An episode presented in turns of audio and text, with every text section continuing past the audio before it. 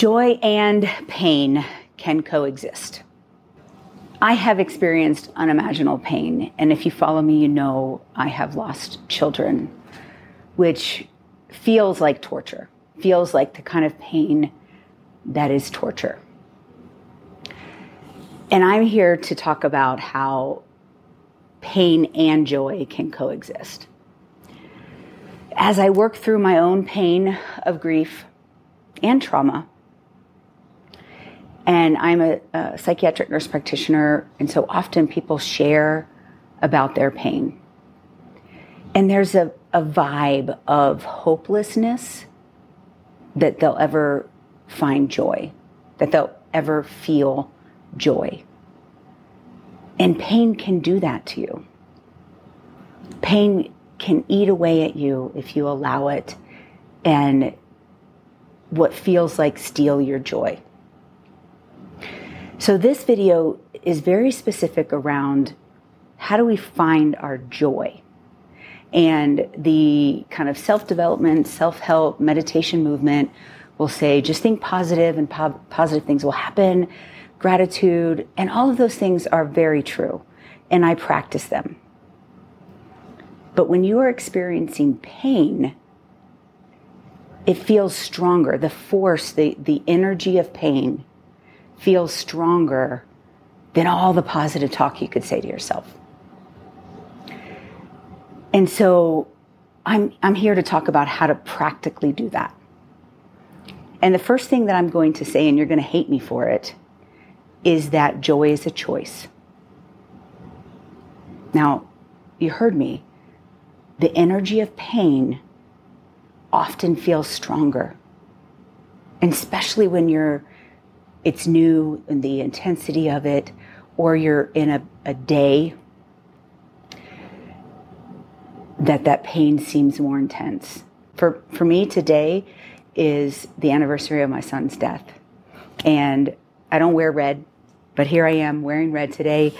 I'm, uh, Spider Man was his favorite superhero. So I'm wearing Spider Man shoes, I'm a professional and I'm going to wear this to work. uh, to find joy, to remind me of how joyful Reggie was. So, how do you do that? Well, one, acknowledging that pain and joy can coexist. Because when we are in our pain, sometimes we can let it overcome us. And, and I've been in those moments where I'm just like, I don't want to fight this. And I talk about in other videos that you need to feel the pain. This is not a, you know, a trick or a technique in order to make the pain go away. The pain has to be felt. And the moments of joy maybe, you know, few and far between. And that's okay. As long as you're finding them and bringing them to the surface. That's a choice. So when I say joy is a choice, I'm not saying it's an easy choice. I'm not saying it's magic and if you just had better control of your mind, you wouldn't be feeling this pain. I'm saying you have to feel the pain but it's also a choice to find the joy. We have a term in uh, psychology and psychiatry called dialectical thinking. And this is when two seemingly opposite thoughts are both true and learning to reconcile those things. So pain and joy appear to be completely opposite. So, how could you be experiencing pain and still experience joy? Again, we talked about we have to feel that pain, but we also have to choose joy. Dialectical thinking is a way of learning to process the reality of, of your grief and your trauma. Let me give you a couple examples. When Johnny died, he was um, the son that we brought in first. So we were foster to adopt. They called us up and they said, "We have a boy. Um, we'd like you to consider adopting." And um, you know, he's 13 years old. We think that he would be perfect for your family. And when we went to go pick him up at the adoption agency, he was sitting in the room with two girls. And they said, Oh, by the way, those are his sisters, and they've never been separated. But the reality is, when Johnny died, I, I did a lot of this dialectical thinking. Like, uh, that this is horrible. The the pain of these girls losing their brother after all of the pain and trauma they had already been through, I promised them that they would be safe in our family, that they would be loved and that they would be safe. And now I've allowed their brother to die. And those those were meshed in some negative thoughts, but kind of that, you know, horrible reality of what has just happened. These kids were part of the foster care system physically um, and sexually abused in the foster care system, they're finally in a safe home and their biological brother dies. That is a reality. But when I'm I'm also looking at Johnny's purpose was to bring my two daughters into my family. That he had fulfilled his purpose and that he is eternally happy both of those things can be true. But what I find when I'm talking to people in extreme grief, they're they're leaning one way or another. So they're, you know, just ruminating in, in all of the negative, or they're not processing the, the pain and they're just, you know, rationalizing the good. Reggie, he suffered for a really long time. And a couple weeks ago, I shared his story of catastrophic epilepsy and physical pain. And this kid had so much love and joy and sweetness in him. And how dare God take my child? But in the same breath, it's selfish for me to ask for him to come back to that pain. I wouldn't do that. Both things are true. I want my children back. I would do anything to have my children back. But I also know that they are eternally happy and content both of those things can be true in my heart.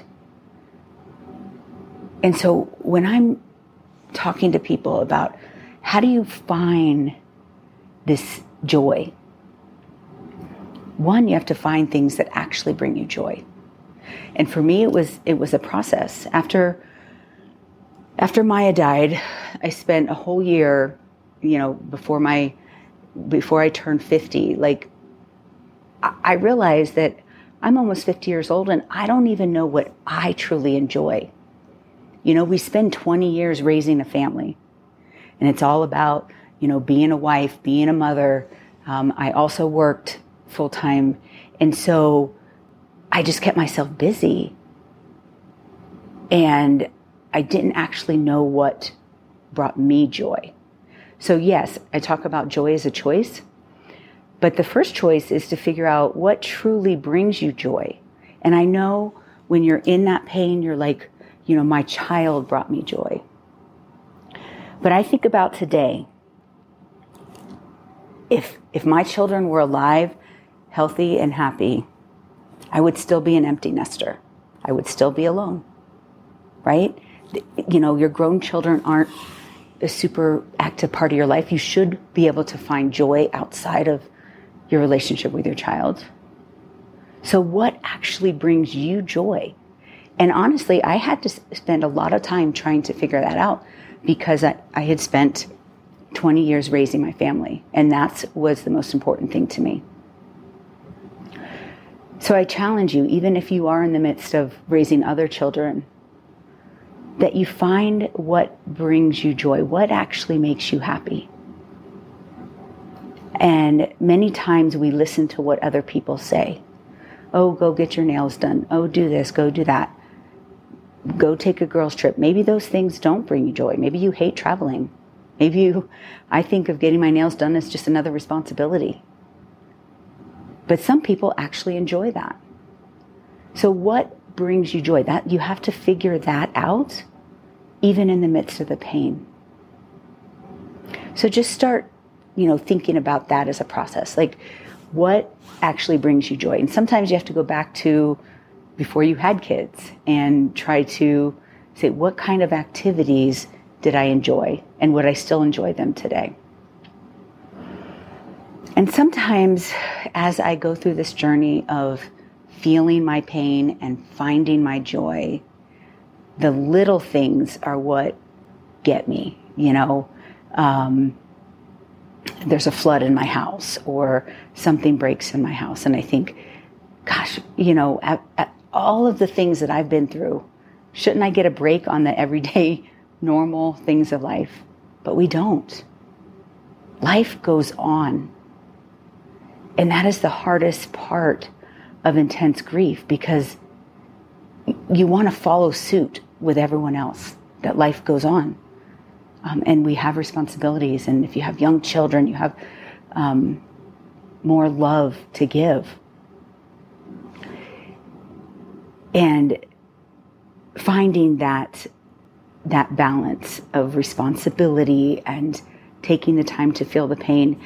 In several other videos, I talk about controlled grief, and, and I started that after Reggie died in 2016 of taking the time to fall apart to looking at pictures, allowing myself to cry, allowing myself to be angry with God, and and setting aside time for that because otherwise it might come out when we don't want it to when we're trying to fulfill our responsibilities or take care of our kids or work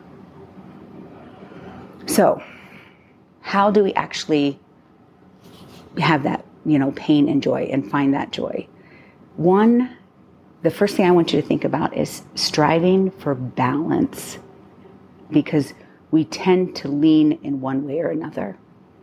You'll hear many people in positive psychology just talk about you know finding that joy, you know, choosing happiness, choosing joy, you know, being grateful and that pain will go away. That has not been my experience. The pain does not go away the intensity and frequency in which I have to feel the pain does lessen, but it doesn't go away. So, striving for that first bit of advice is striving for that balance. The second thing, we talk about this in the Mentally Strong Method all the time, is separating things from grief.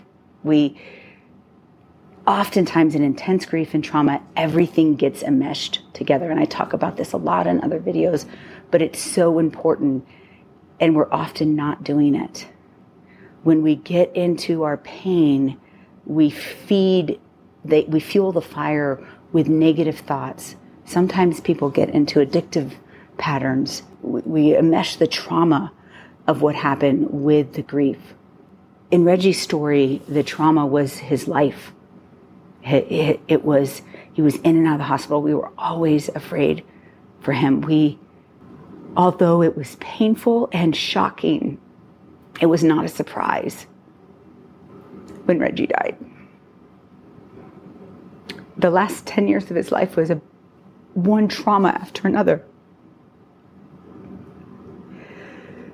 But when I'm trying to grieve, I have to separate that trauma from the grief, the pain of losing him. Because trauma needs to be processed and released, grief is processed and cherished. I want to cherish my son's life forever. And so, as I'm trying to process the grief of, of their death, I have to separate those things because otherwise it, it gets it gets enmeshed and we're, we're maybe cherishing the trauma or um, not letting go of the trauma. And there's other, you know, parts of the mentally strong method that we talk about of how how do we separate that grief because so much is going on in our mind when we're in this kind of pain. So one, we strive for balance. Two, we separate all of the things that are not directly grief. And the third, this is what I want you to remember. We talk about processing things, processing trauma, processing grief. Um, and we always think of, you know, we've got to go to a professional to do that. Processing is movement, it is moving that pain, and we often suppress pain. That's what we do in our culture. We have a headache, we take medicine. We have pain, we take medicine. We have emotional pain, we don't want to feel it. And there's even medicine that kind of numbs that. And there's substances that numb that. And, and we don't want to do that. So when I say process, when you're processing grief, you have to feel that pain. But the end goal is to cherish that relationship.